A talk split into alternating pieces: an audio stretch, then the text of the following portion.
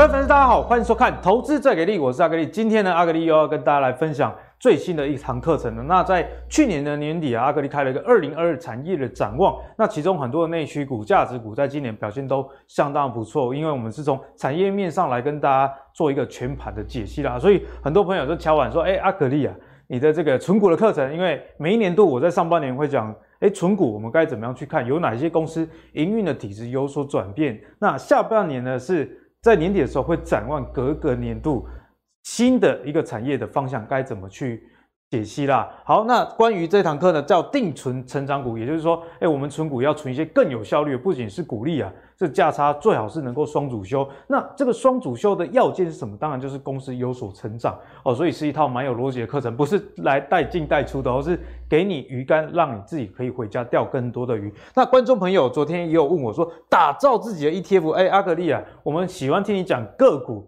没有那么喜欢买 ETF 啦，因为有些投资朋友他的属性啊，存股通常会想要存自己喜欢的，那不喜欢选股的人他会去存 ETF。我觉得两条路都很好。那这堂课的打造自己的 ETF 指的是，哎，阿格力就会从哎民生的产业。金融股以及政府与护城河的这些不同的行业呢，来帮大家点名哦，有哪些公司其实营运上是很好的。那你自己的选股池有很多之后，你自然就知道说，诶，我该如何打造自己的 ETF？因为你买了一档 ETF，三十到五十档成分股，那可能里面有一些不是你喜欢、你看不顺眼的，那。与其这样，我们可以自己来组一个 ETF，也是同样的有优点啊。好，那这堂课分为实体跟线上两个部分。实体课呢，在台北四月二十四下午，哦，在集思台大会议中心。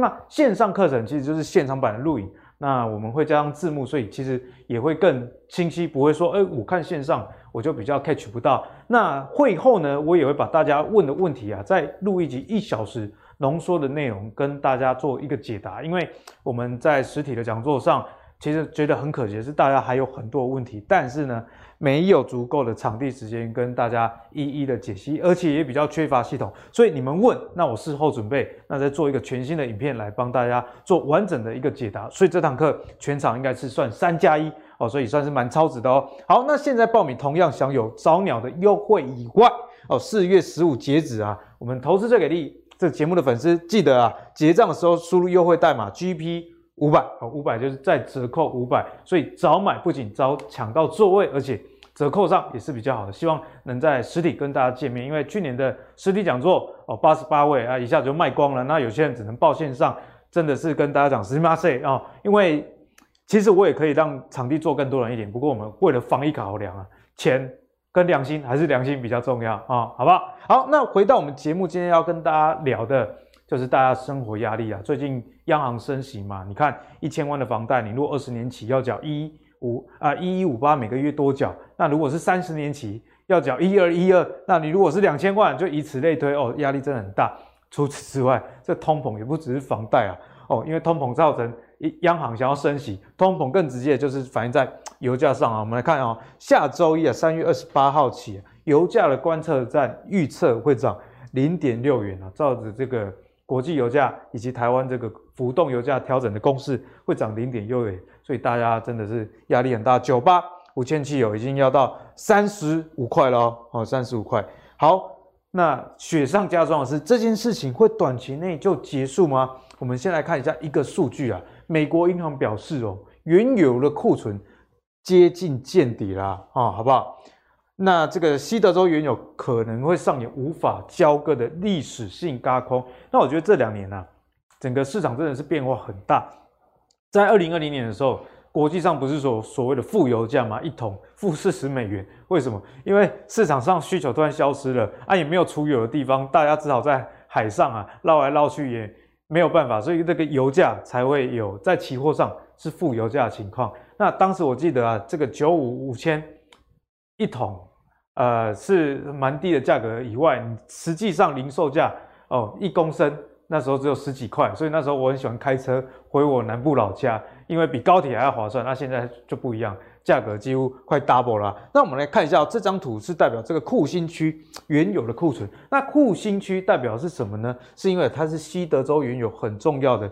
交割的一个来源，好，那这个地方我们看到不同颜色线代表二零一七年到今年哦的一个原油库存。那我们直接可以看到红色的部分呢，也就是今年啊，达到这几年来最低的一个水准，只剩下两千四百万桶。所以如果影响到西德州原油的交割，哇，我想这个史诗级的轧空，大家可以多加的一个留意啦。那除了这个库存的问题以外，产油端也是一个大家很关心，因为原油说穿了就是供需问题嘛，以及你的库存的多寡。那库存少了，那我们来看供给呢？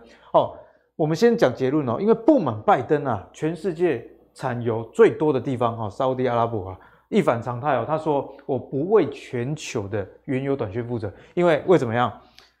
这个青年运动这个组织是也门的哈啊，那它是由伊朗。所支持的一个组织，然后呢，他派了武装的无人机去攻击沙乌地阿拉伯啊哦的石油公司，那这个结果造成怎么样呢？原油的产出啊，估计会少这个四十万桶每天哦，所以这个对于原油的供应上，无疑又是雪上加霜啦。好，所以综合通膨以及我们刚刚讲的这么多，像俄乌战争啊，国际外在的因素，那最近的股价哦，台股也是力守在一万七千多点，那。会不会往下走，还是说这个原油危机其实不会造成太大的困扰，也是今天跟大家讨论的重点。好，首先欢迎今天的两位来宾，第一位是我们技术分析王子阿信，那第二位呢是我们的囧大叔。那囧大叔今天会跟大家来特别教学股价关键的转折点，技术分析上该怎么看，所以务必要好好的拿起你的笔抄笔记哦，哦，好不好？好，一开始我们来跟大叔请教，因为大叔之前呢，其实有帮我们画出大盘啊。这个下降的趋势线哦，目前看起来确实也还在这个区间，在这边震荡啊。所以大叔啊，后续你的看法是如何？毕竟在现在这个节骨眼啊，好不容易从这个跌破年线啊，又已经站上年线了，到一万七千多点，大家又重新燃起希望哦。哎，万八会不会到？那万八到了之后，会不会就见顶？还是之后还是有机会攻更高的位阶呢？好，这张图是上一次我们留下来的图嘛？对，没错。然后我稍微再把它做一下更正哈，那就换成是这张图啊。那这张图呢，它主要要凸显的重点是什么？我还是一样哈，我们就从一六一六二这个点去对一七六三三哈。之前之前是对这个点嘛，对吧？但是因为后来出现这个点之后，我们把这条这条上升趋势线稍微往下移，所以现在对到的是一七六三三，然后它形成的是一条新的上升趋势线哦。但是这条新的上升趋势线现在要反映的点是说，这个里是跌破。然后反弹站不上，对，然后这个位置上它是一个关键位，嗯、那这个关键位多少？一八零二六，一八零二六，这个就是现在本周啊，也就是一直延续到下周，它上方一八零二六就是最近的一个压力位，这个压力位一定要突破。如果这个压力位没有被突破的情况之下，那来到这里之后，后续它应该它就会回了。好，那这个一八零二六这个点抓到之后呢，我们现在的一个重点是什么？现在这个下降压力，这个下降通道呢，它在这个位置上已经一根红 K 做了突破嘛？有攻击的迹象。哎，对，这个有攻击的迹象哈。那这个攻击的迹象呢，很简单，回推回回推的时候，我们原来是推一七六三三或者是一七五五这个位置上，它是上方的一个多空关键位，对，在当时是这么定的嘛。好，那这个多空关键位已经被站上了。那现在被站上之后，那就很简单，一七五五这个位置上，就是现在一直延续到下周最重要的一个多空防守位哦。所以只要一七五五撑住，那往上攻的机会就高了，肯定就往上去挑战一八零三四。哦，那那这个区间呢，我们都已经把它画出来。其实我觉得操作最重要的一件事情就是。那个 K 棒涨涨跌跌哈，忽忽强忽弱哈，我们很难去判定那个操作应该要怎么做。没错。那最重要一个关键是什么？也就是说，我把重要的关键转折会发生的位置，我把它点出来。点出来之后，K 棒怎么怎么涨涨跌跌就随便它，只要它来到关键位置之后，我只注意在关键位置那个 K 线多空力道的变化。如果说是上升趋势来到上方压力的时候，这个 K 棒它形成的是一个价量齐扬往上突破。哎，那就非常好啦。那这个就不是出啦，这个就不是卖，这个是加码买进啊。嗯、我们要懂得借借由技术分析划线定价到实战嘛，然后让这个获利能够怎么样？借由对的操作方式把这个获利放大。所以区间先画出来，然后触及区间关键的位置的时候，看一下 K 线的形态。你很了解我。好，来，我们接着看哦。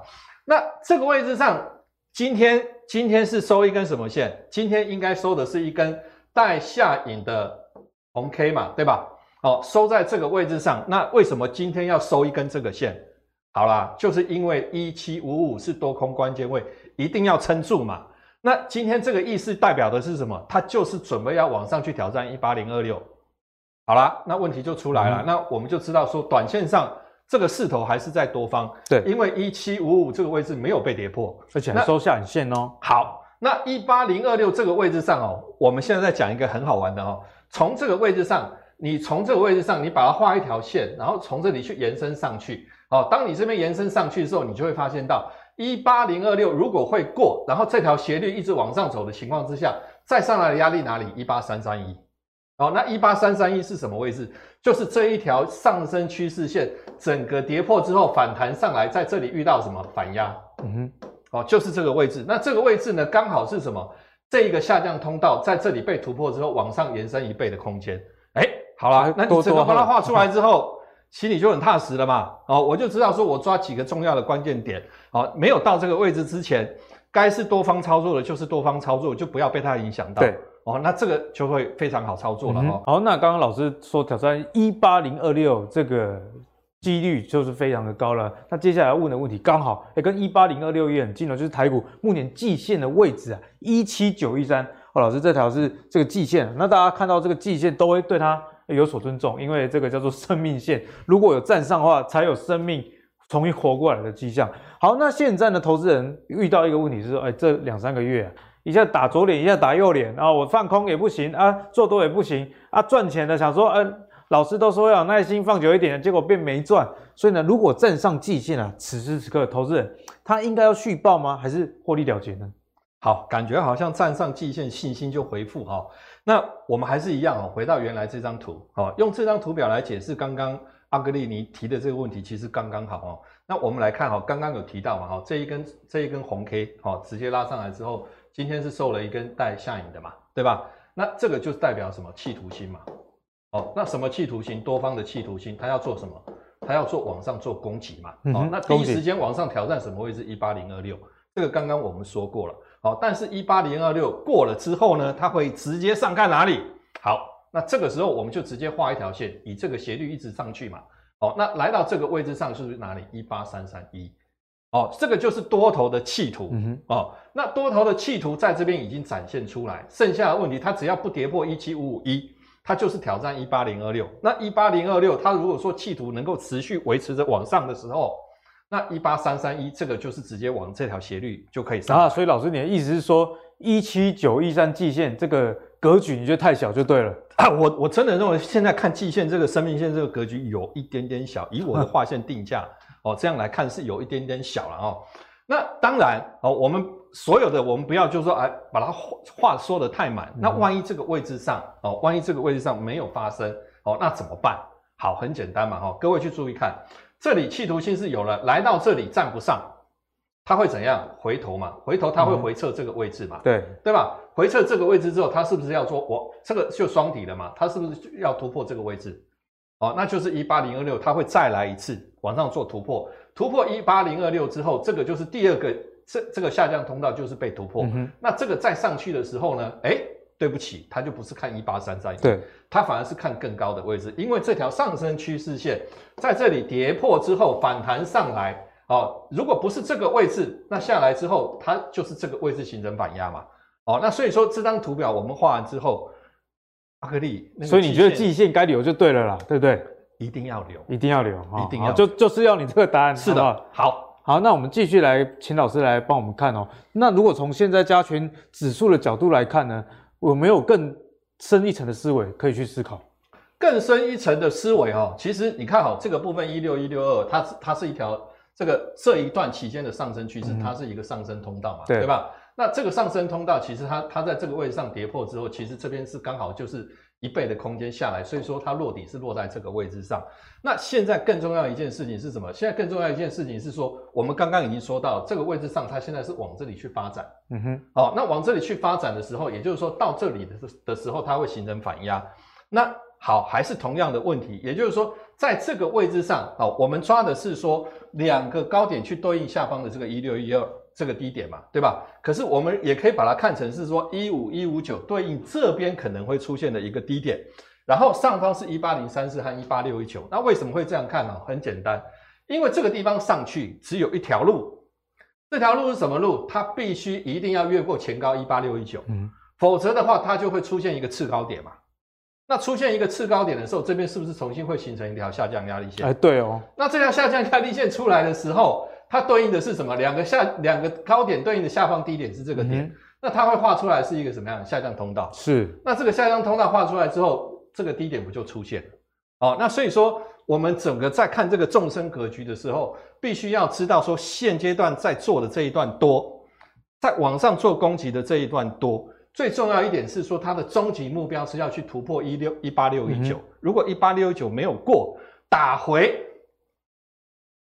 下方这个位置就要特别注意。所以说这一波操作哦，要非常有技巧。嗯、好，所以呢，老师给大家结论就是说，这个季线呢、啊，如果突破的话，你还是选择站在多方是的攻击这样的一个姿态啦。不过万一啊之后有机会再往上走，如果一八六一九没有突破，那大家要小心这个。多头最后期限 可能就没有了哈，要多加的去留意。两个高点，一条下降压力线，对应的下方低点是这个点，然后它的斜率整个画出来，就会来到我们画的这个下方的这个位置。嗯、好，那讲完大盘之后，我们继续来跟老师讨教讨教，就是最近啊，科技股似乎有回神了。那因为今年呢、啊，台股成交量始终啊没有什么起色，哦，忽高忽低，那就是因为这个电子科技类股，特别是中小型股 OTC 部分的哦，大部分都已经躺在地上。但是呢，阿哥有帮大家留意到，最近科技股似乎回神哦。我们来看一下纳斯达克在这阵子除了上涨以外，台湾可以代表纳斯达克指数的有哪一个 ETF 呢？我们来看一下哦，就是统一的 FANG Plus。虽然它成分股只有十档哦，我说代表对纳斯达克，并不是说完全代表它，是说一个气势的一个展现。因为统一的这个 FANG Plus 里面，嗯，看到 F 就知道啊，有 Facebook 啊，啊，有这个 Apple、Amazon、Netflix。Google 这些公司，甚至它里面加了一个 Plus，就是说还有 Tesla 跟 NVIDIA 哦，所以你从这样的角度来看，就可以知道说，哎，科技巨头都在里面。那过去啊，五个交易日，大家有没有看到，其实是一个谷底翻哦，似乎很有 V 转这样的味道。五天涨了十八 percent 啊。好，那我们再回到台股，科技类股涨怎么样呢？其实这阵子大家真的比较闷，就是说，哎，你看科技类股，比起我们这阵子讲蛮多的化学、生技、医疗，到金融、保险、钢铁，哎，其实我们节目。脚步也是抓得很准，今年年初就已经跟大家讲，科技股压力很大哦，特别是木华哥再三的跟大家强调了。那最近几节，我们的分析师们也有跟大家讲，哎，化学、生技族群、金融、保险、钢铁都可以多加留意，确实从现形上涨得不太一样。不过，我们的电子似乎也有一点回温的迹象了吗？所以接下来就请教我们的囧大叔了。哎，囧大叔，如果从这样的趋势下来看呢、啊，在选股上啊，投资人该怎么样去思考？好，还是同样哦。划线定价到实战，所以呢，听你这样的说法，是不是说这个关键转折点，我们该怎么样去观察？好，来我们看一下哈，直接把刚刚你的图，我们把它直接用这样的方式延伸出来。这个是一个上升通道，对吧？电子它是跌破之后翻上来，这个代表的意思是什么？这个代表的意思是说，特定去把它扭转这个势头，否则的话，它不会在这个位置上出现这样的一个 V 转，它应该是直接下去。对对吧？那这个 V 转它要做的用意是什么？当然就是现在现阶段在发展的。好，那所以说这里如果成功了，这个通道再次站回之后，哎，上方的空间反而相对变很大。哦，所以说这个是现在电子股最重要的一个环节哦。那也就是说，下方手的这个位置上不要破，嗯哼，这个就是它的下方的一个转折关键防守的位置。好，那我们再看回金融哦，其实金融一直它就是一个很。长期的一个上升趋势哦，一直发展到现在现在这个阶段，那它这个上升通道上方满足点哦，就在上方不远处。那为什么会这么说哈？其实很简单啊，大家要知道说，现在在美国公债值利率的部分，短短长期它的那个利差是在缩小，对吧？那很简单嘛，如果说在这个部分来讲的话，短期的借贷这个资金成本一直在增加的情况之下，嗯、这个资金如果一直都是往中长期的债去的时候，那相对来讲，这个时候。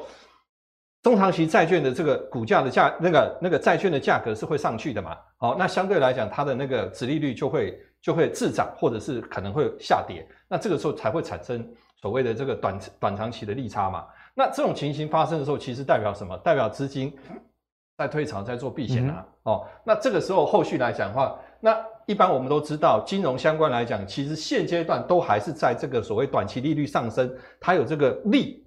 哦，就这个利多的这个条件，可是当这个情况发生的时候，变成是说银行借短贷长，结果短期利率反而是高，贷长的时候反而变成是这个部分，对，它的利息收入没有这么好，那这个时候就变成是什么？就变成是利空哦。那所以说相对来讲，为什么你你在看这一段的时候，上方的空间现在还只剩这一些哦，大致上差不多，我们可以这样去解读它。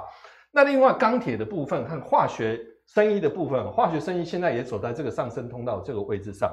那我这边我必须要特别强调一点，来到上方的位置，它只不过是阶段的满足，但是并不代表说来到这里一定就是压力，它可以价量齐扬突破压力，发展出另外一波的涨势。嗯、但是会不会发生这个，我们不用特别去预期，时间到了，到时候那个价位很自然多空力道它怎么展现，我们直接都看得到。好，那。最起码我们知道说现阶段它还有多少上方还有多少空间可以操作，对，这样就 OK 了嘛。哦，那最重要的是什么？我们现在来看，目前来讲的话，真正比较好做的应该是现在金融很强哦，最近银行股一直在涨，对吧？然后化学生意最近也是一直在动哦，那这个都没有问题嘛，哦，那完全都是符合的。那现在重点就是在钢铁这个部分，钢铁这个部分，各位不要忘记它是一个圆弧底。如果以形态来讲，一个圆弧底代表的是什么？嗯、代表是说，这个如果说当这个形态整个被突破的时候，它的这个涨势是最最最凶的一段哦。那所以说，在这个后续来讲，而且它现在本身上方的这个价差空间也相对大，所以说这个时间来讲，就是看你是做短极短线，那当然就是金融化化学这个化学生医对这个部分，嗯，就是很好在这个部分去找标的。那如果说你是看，哎，我想要就是在这个时间点有机会在二零二二年，因为二零二二年第二季它应该就是要会出现一个台股的一个波段的起涨哦，那那个位置上，钢铁它会出现很好的机会。那为什么会说钢铁出现很好的机会？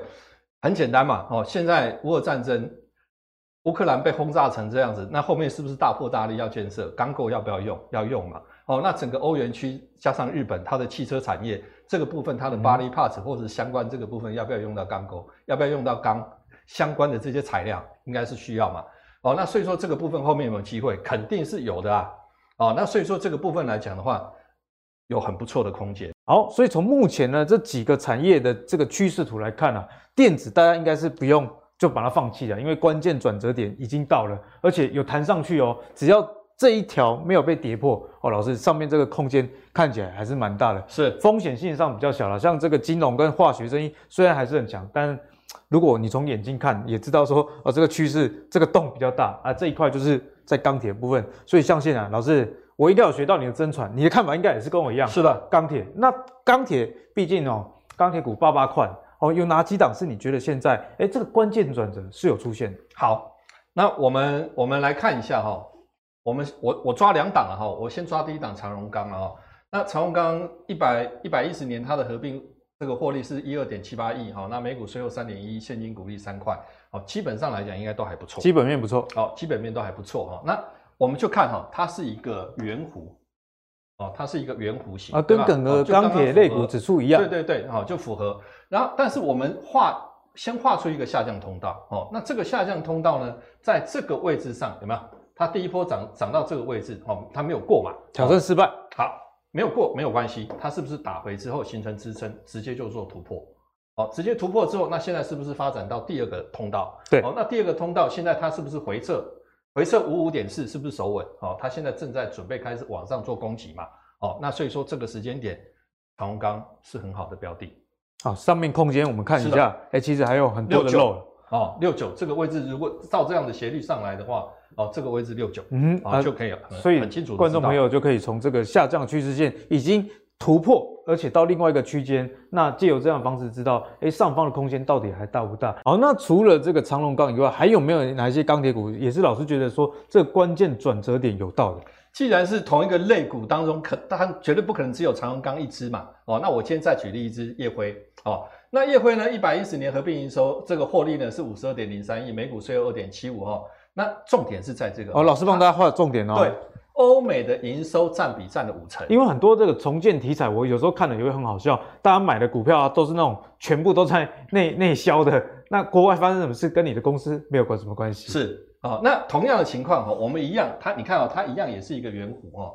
那这个圆弧更大了哦，它的集距是更大。那同样，我们也是从这个位置，我们画一个下降通道，它也是打到这个位置上，然后现在在这个位置上做突破，对吧？那突破的点在这里，它现在它就是守稳这个价位二三点零五的这个位置。嗯、那守稳这个位置之后，短线上它是在这个地方哦，横向震荡哦，就是守二五点九这个位置还没有突破，它只要一突破就转强。嗯哼，好、哦，那所以说这个现在就是介入之后是一个进可攻退可守，非常好操作的标的。对好，以小博大。那老师刚刚有跟大家介绍，如果你喜欢的是说这关键转折点到了，而且看好的是所谓战后重建的题材的话，是这种欧美营收占比比较高的夜辉，就是大家可以特别去关注的哦。好，接下来我们要来跟阿信请教一下所谓的减资啊，阿信，因为为什么要讨论这个话题呢？最近的台股实在太多减资了哦，尤其是大家最瞩目的航海王长荣啊，宣布要减资那么的多，那。减资，我们之前有跟大家提到，你不要把减资退给你的钱当成鼓励，不然那那省哎，好不好？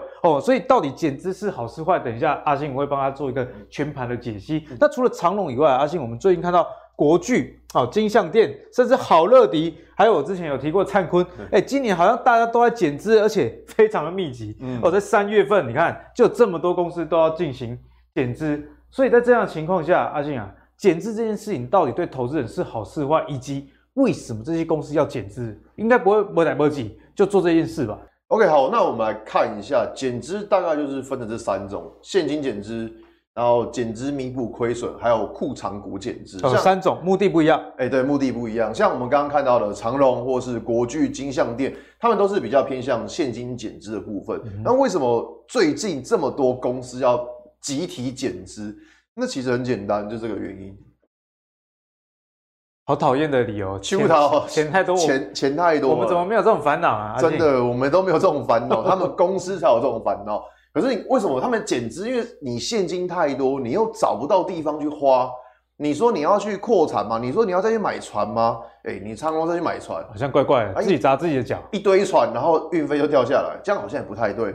那所以说，很多公司他们现金多，不知道花哪里，他们干嘛？就干脆减资。那减资其实我这样讲，他们就是把钱退来给股东嘛。那这个东西有什么好处呢？等一下再来讲。那还有另外一种是比较讨厌的是像这种减资弥补亏损啊，这这种大家都不喜欢的，看到亏损两个字，对不对？对，就撩紧眉。那他们为什么要做这个动作？因为我这样讲，就是你这家公司的净值如果是小于十块，小于十块，哎，小于十块，那你会被取消信用交易。那如果你净值又小于五块呢？那你就会被打到变全额交割股，这样大家都懒得去买你家的股票了。哎、欸，对，没错。所以说，其实有些公司他们为了要避免可能信用交易被取消掉，或者是变成全额交割股，他们就会去做这种减资弥补亏损的这个动作。像若干年前，我印象中好像旺宏也有做过这件事情。对，好像旺宏也有做过这件事。所以旺宏做完之后，哇，一飞冲天，有没有？因为我这样讲哦，就是有些公司他们会想要去恢复信用交易，因为你股票恢复信用交易，你的。交易才热络，有价才呃有量才有价，哎、欸、对，有量才有价，所以比如说有些公司他们就会去做这个动作，减资弥补亏损。但通常啦，呃，根据过去的经验来说，就是这种公司我比较不喜欢，嗯、因为它就是一个可能本业是赔钱的，赔到一个就是净值已经低于十块了，它本业就不好，它再怎么减资。我觉得对他本业也不会有什么帮助。简单讲，拿股东的钱去挖东墙补西墙啊。对，它就是一个财务操作而已。那还有第三种，像是库藏股减资。哎，这个也在市场上蛮常听到的。对，就是你买回库藏股，然后去把它注销掉。像最近华汉他也有做这个动作。那这种东西它大概有三个目的啦，就是第一个是避免被并购，然后再来是护盘，再来什么掩护出货。掩护出货，哎，这个就有兴趣了。这个也有兴趣。就我先讲第一个啊，就是。我为什么要避免被并购？因为你看嘛，你如果你的同业假设你要买你的公司，他一直在买你的股票，对，那你要你只好怎么样？你不要被别人买走啊！你只好自己先来买，那你自己手上有多一点的股票，那再来护盘这个不用讲，等一下再来讲好了。掩护出货代表什么意思？哎、欸，这要怎么掩护出货？其实这个东西就是你比如说我要宣布要减资，我我要宣布买库藏股。然后呢，可能某位公司的高层或者什么巴拉巴，不管什么之类的，反正他就把他手中股票倒出来，啊、用公司来接嘛。老板卖，公司去买哈。呃，对，所以说左手换右手，那你不能说老板卖，因为我们只有提到股票，你不能这样子。不是他，不是他，不是他，某人。所以没看我的讲话都有一点点，就是万一怕被告，你知道吗？不是他，就是说有些公司他们可能会用买库藏股的方式，就是左手公司买。然后可能公司的内部人高层，然后去趁机卖股票，那这样子的话，其实就没有什么没有什么用处，就变成图图利特定人士。对，所以他才会有个什么掩护出货的这个用意在。懂？那我这样讲，我觉得华汉会比较偏向是护盘的。护盘，我觉得他比较偏向护盘的。因为你说他被并购吗？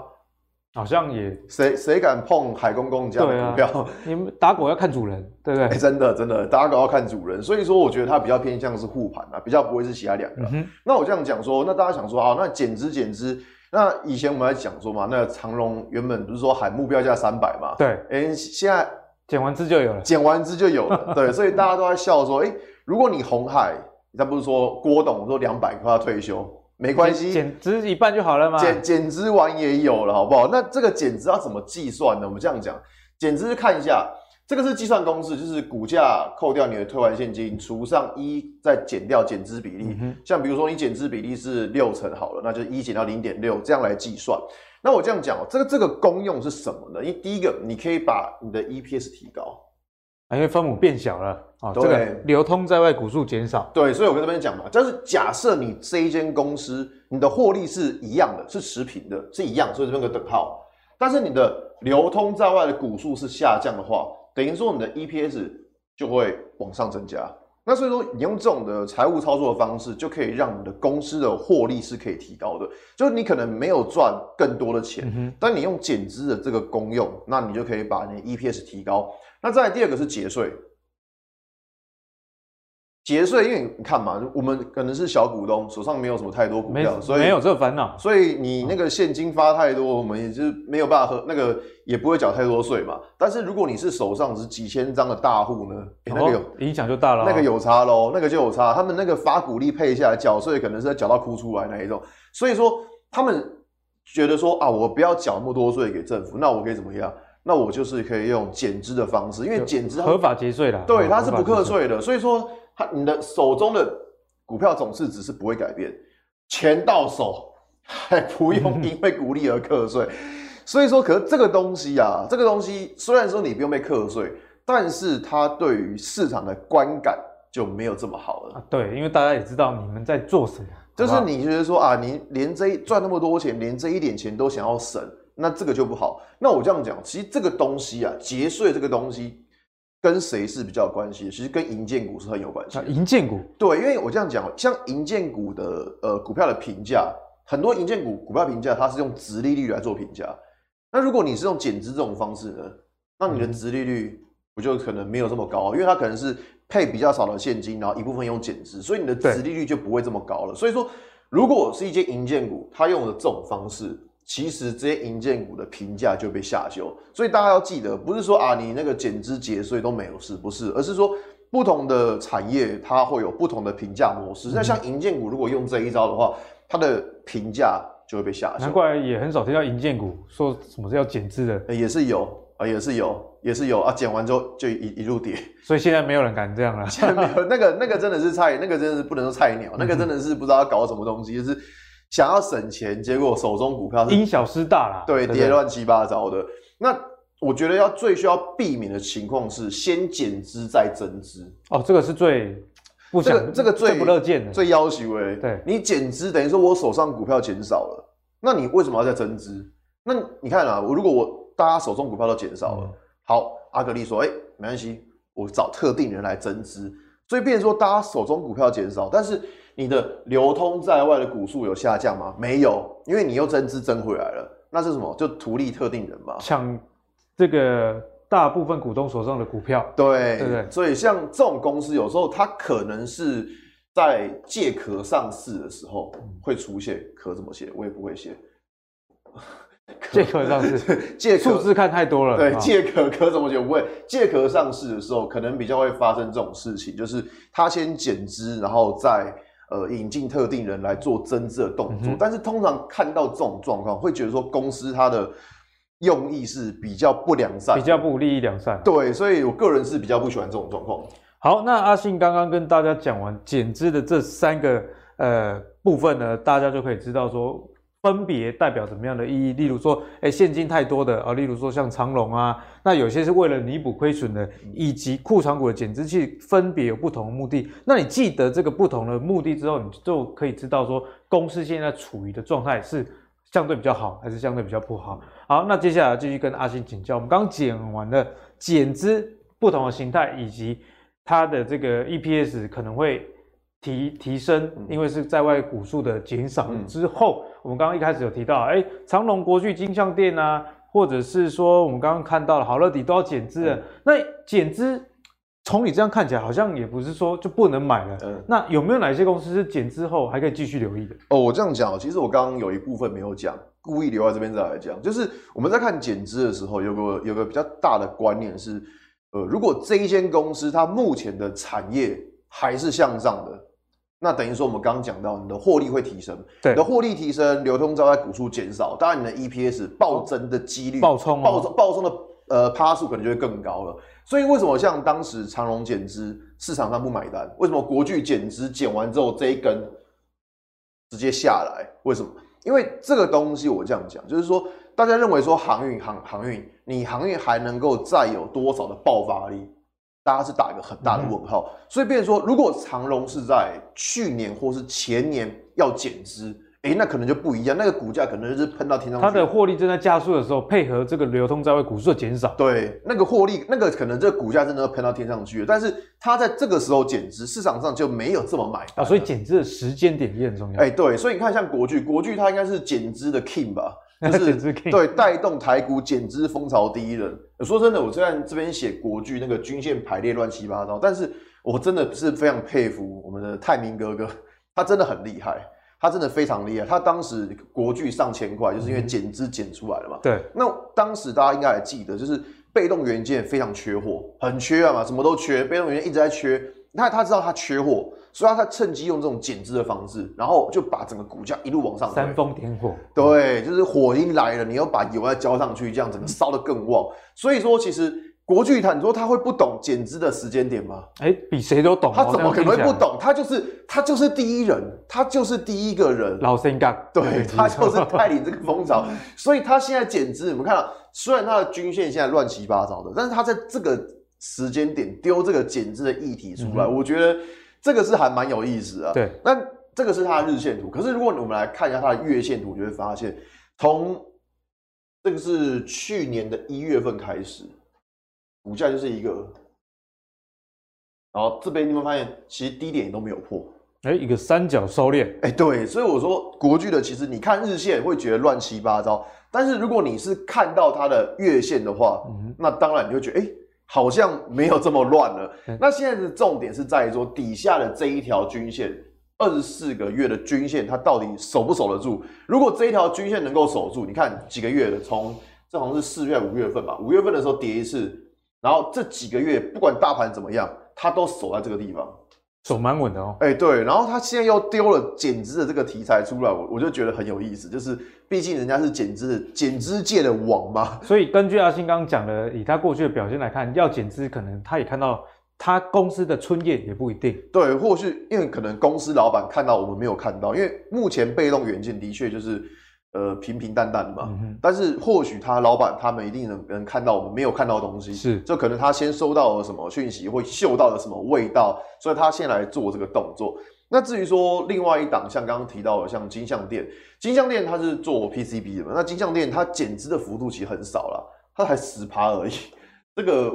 我也算蛮中性的，对，其实就是其实真的蛮少的，跟真的是减的幅度真的很少，就相比其他两家来说，金像店减资的幅度真的不高。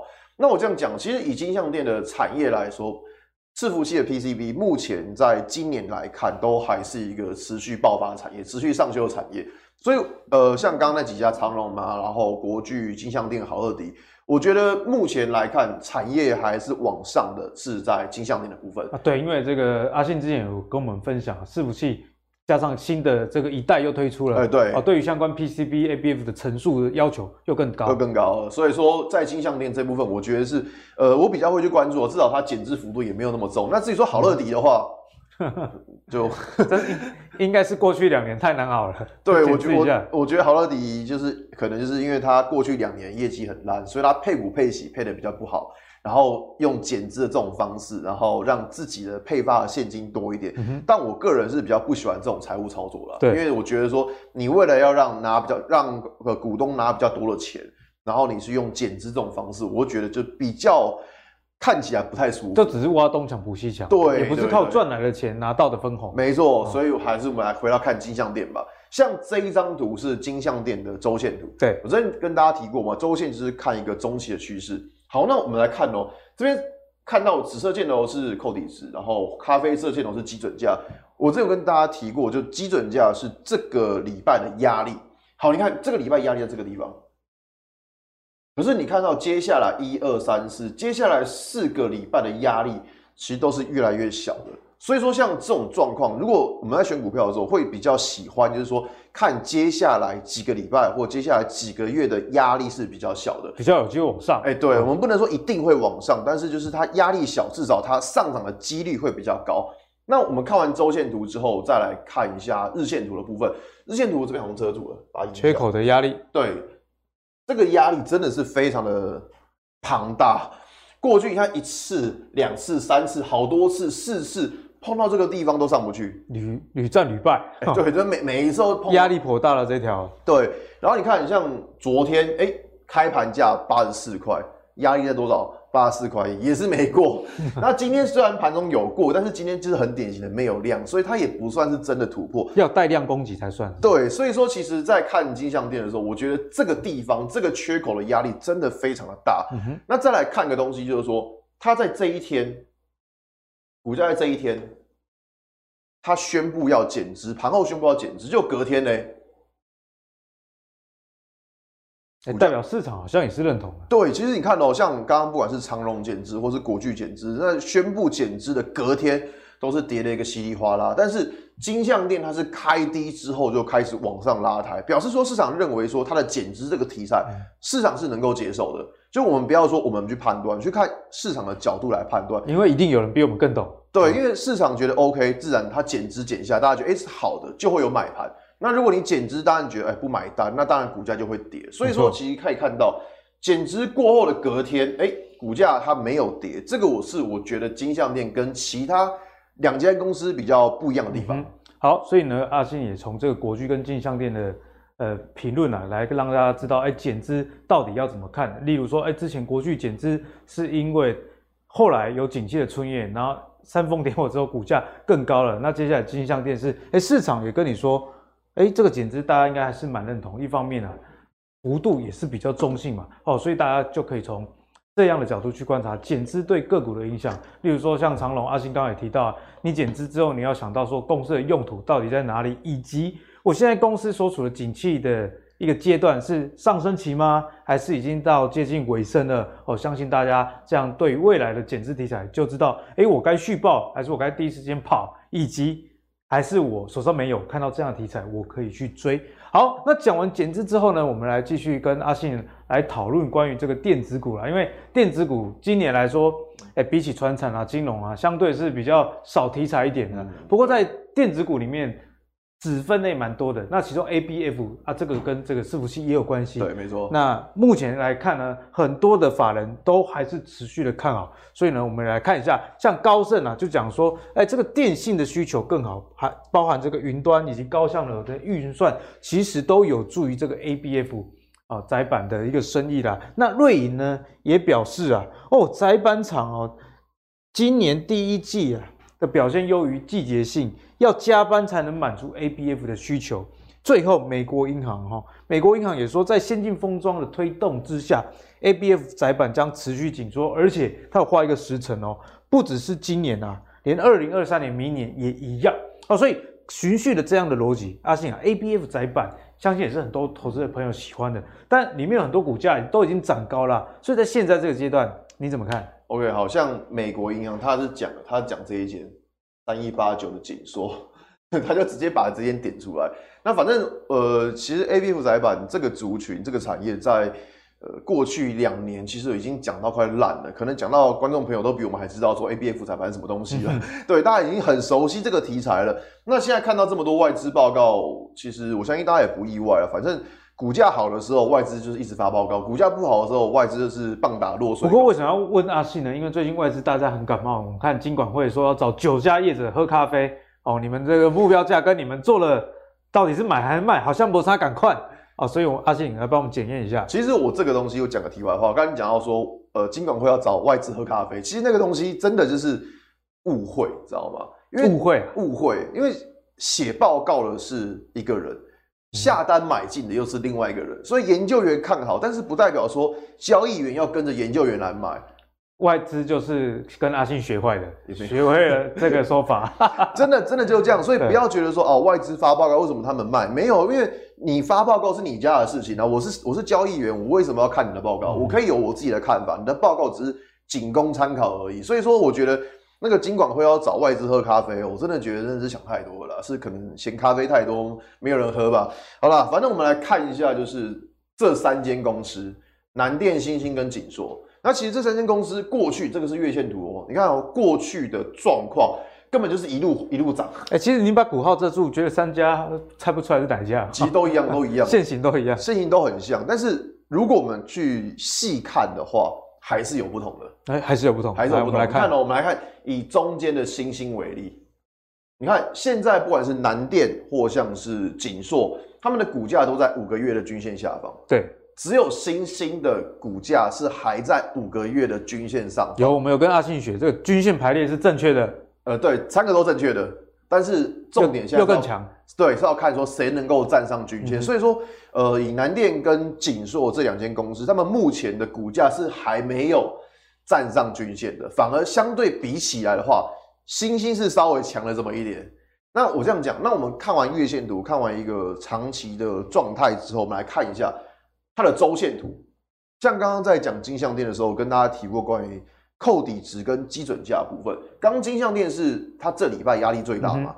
那、嗯、可是星星的，你会发现紫色线的扣底在这边，哎、欸，它是比基准价还要更大，代表说它这个礼拜压力大就算了，下礼拜其实也还是有压力存在。没错，所以说其实呃，像这种状况，我就会等到它下礼拜可能压力要准备开始变小之后，我再来看。嗯尤其是我们可以看到，星星它在这个礼拜的状况是五周的均线其实也还没有说站得很稳，所以变成说，虽然说我们刚刚从月线图可以看到，就是说三家公司只有新兴的股价是还站在五个月的均线上，但是如果从周线来看，你会发现说，诶，它这个礼拜压力大，下个礼拜压力其实也不小，变成说像这种股票，你就会等到就是压力变小之后再来观察。那至于说要观察什么东西？再回到日日线图，你看我们在分析一档股票的时候，其实我们都是把月线、周线加日线，长短都要看。对，长短期都要看。那我们看到日线的时候，大家应该很熟悉吧？就是一个洞，连续两根 K 棒中间有一个洞，这个洞就叫做缺口。缺口的这个上缘就是压力，所以它的压力在哪里？就在二四三点五元这个地方。就如果说这一档股票要能够转强，那首要条件就是。这个二四三点五这个这个缺口压力，它能不能够站得上？如果它能够站得上，才表示它能够转强。那如果说你发现缺口压力都站不上的话，那就表示这一档股票就可能还是偏向个弱势，或是偏向个盘整，用这样来观察。嗯哼，所以阿信呢也蛮全盘的帮大家解析啊。诶，先把这个同类股的技术分析一起来看，对，哦，那再从中找出最强，因为阿信。的投资风格一直是顺势交易，而且我们要找那个比大盘强了。阿信有教过我们，对啊，要么就要比大盘弱哦，要么就是比大盘烂很多，对，才有机会这个低阶减失。对，啊，不然你顺风交易，你就要选一个真正有比大盘强。那缺口的压力以及目前股价位阶到底是？呃，即将突破呢，还是你要知道说碰到有机会会掉下来，这个都要做入投资的全盘的考量。没错。好啦，那听完阿信讲这么多技术分析之后，其实他一下子在压力小、压力大，其实大家听的压力都很大，因为 听不力在攻上。所以阿信啊，关于这个扣底值的部分呢，有没有机会分享给大家更详细的一个深度？你是说我们这一堂课嘛，技术分析的黄金战法？其实我不知道大家还记不记得，在上上礼拜，因为我上礼拜没有来嘛。对，上上礼拜我在节目分享了几档股票，像是台盛科或像是中沙。其实最近就算喷到都我我都不认识了。就算大盘很烂，那它还是能够一路的往上喷。那其实这个当时我跟大家讲的观念就是找一个相对强弱，去找说个股它是能够比大盘强的。当然不是说比大盘强它就能去买，不是这样的，而是说你用这种方式来选股，你会在就算盘很烂的时候，你还是能够找得到股票。那所以说用到的技巧就是关于像刚刚说的相对强弱，再来配合上扣底值或是基准价。像刚刚阿格力讲说啊，一下压力大，一下压力小，对，对不对？听得自己压力都大了，没关系，我告诉你，这一堂课就会非常详细的告诉你说，一档股票的压力该怎么判断。那我们找进场点，就是希望在压力大的时候，股价没有跌，等到压力变小的时候再来找进场点，这个就是一个好的进场位置。所以说这一堂课就是除了刚刚提到的。相对强弱、对扣底值、缺口，然后以及整个形态，都会在这一堂课程当中教给各位。而且这堂课看起来是从零到一啊！阿信，听说这堂课不是一般大家认知的说，哎，我上一堂三小时学完，这堂课是多长啊？这堂课是二十五堂课，二十五堂课，二十五堂课，就是我这样讲，这堂课是从一开始的看盘软体的教学，然后到一些基本面的判断，再到技术分析。最后还会教大家筹码该怎么看。那我们看筹码不是说看什么三大法人，还有别的筹码。所以说这堂课其实把所有的面向都有教给大家。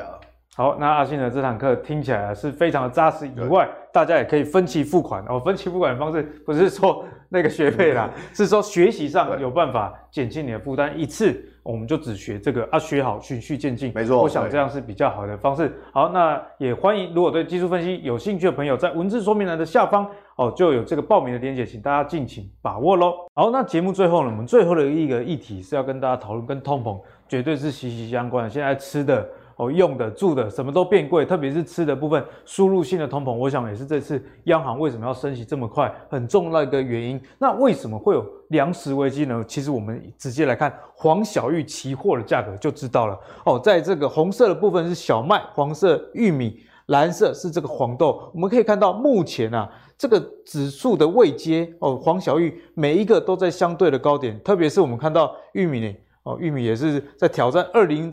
一三年以来的一个高点，那最近涨得最凶的莫过于这个红色的小麦期货。如果我们把这个线画起来啊，已经到这个二零零八年那时候的一个点位了，所以也是近十几年来最高的一个位阶。那大家知道说，这个食品股也是阿格力很喜欢跟大家聊的啦。那在这样黄小玉上涨的过程中，有没有哪一些食品股其实是大家可以特别去留意的呢？这个我们就要来请教我们的囧大叔啦。好，那基本面的部分，以前阿格力跟大家讲过很多，但是食品的技术面，我比较不会跟大家去提这件事情，所以今天就来特地问问我们的囧大叔了。如果从技术分析的角度来看，现在食品股里面有哪些是值得大家可以去观察的？好，我们举例了哈，抓南桥。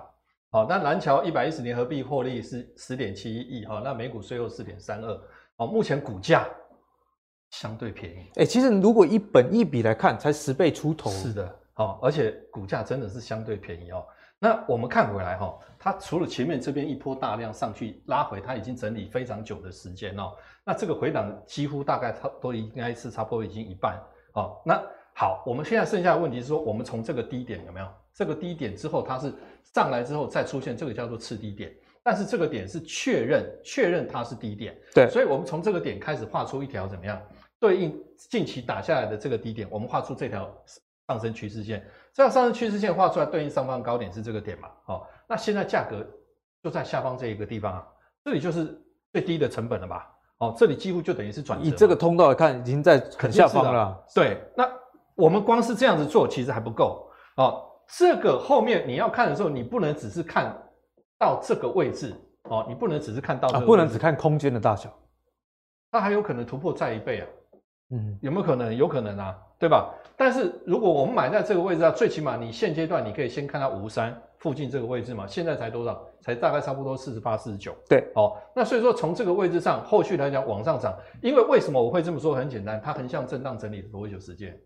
哇，这个超过半年以上了。是的，好，那整理了这么久的时间，它只是为了涨一个通道的满足，这个就有点说不过去。对，所以说我会说这个位置上上去，哦，可以往上看这么高。所以说为什么在这个时候，就是可以把南桥当成是一个现阶段可以开始布局啊，非常好的一个标的。因为从这个整个技术线型来看，确实风险已经大大降低了。是的，而且它在食品类股当中，基本上它的股本并不大。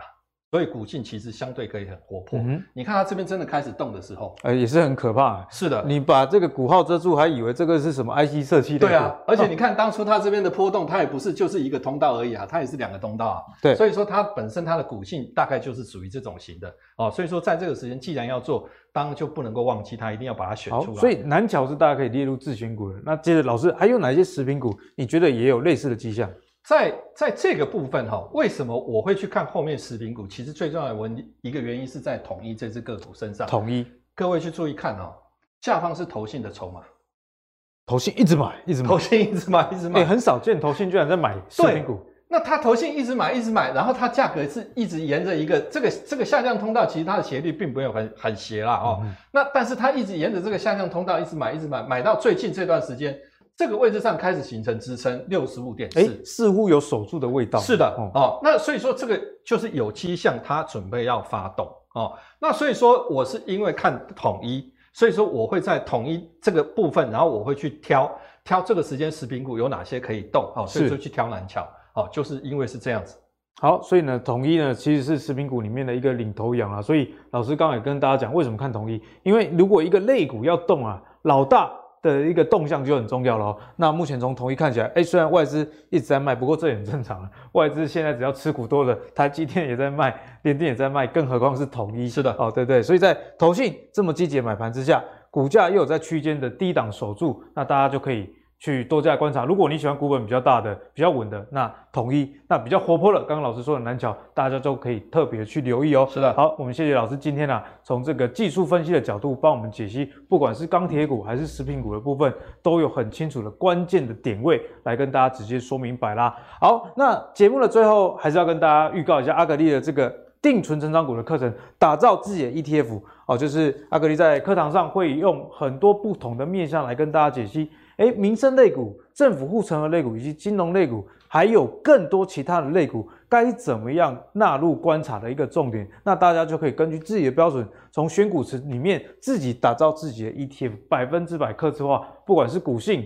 波动度以及殖利率，都可以你自己去克制化来挑选。那实体课程在台北四月二十四号，线上的部分呢，就是实体课程，我们会录影，然后上字幕，所以报名线上课程的朋友，你也不用。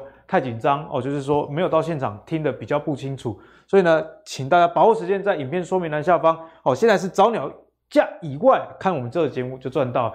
哎，去那个网页上自己看的报名会比你们贵，因为如果没有看节目的话，没有输入优惠码就没有那么划算啦。优惠码 GP 五百，好，到四月十五截止就可以早鸟优惠价再折扣五百。那阿格力期待大家在现场跟你们有一个很好的讨论。那希望在今年下半年存股大家都鼓励你能慢慢以外啊，价差也可以非常的愉悦哦。好，那如果你喜欢阿格力的投资最给力，我们下一集再见，拜拜。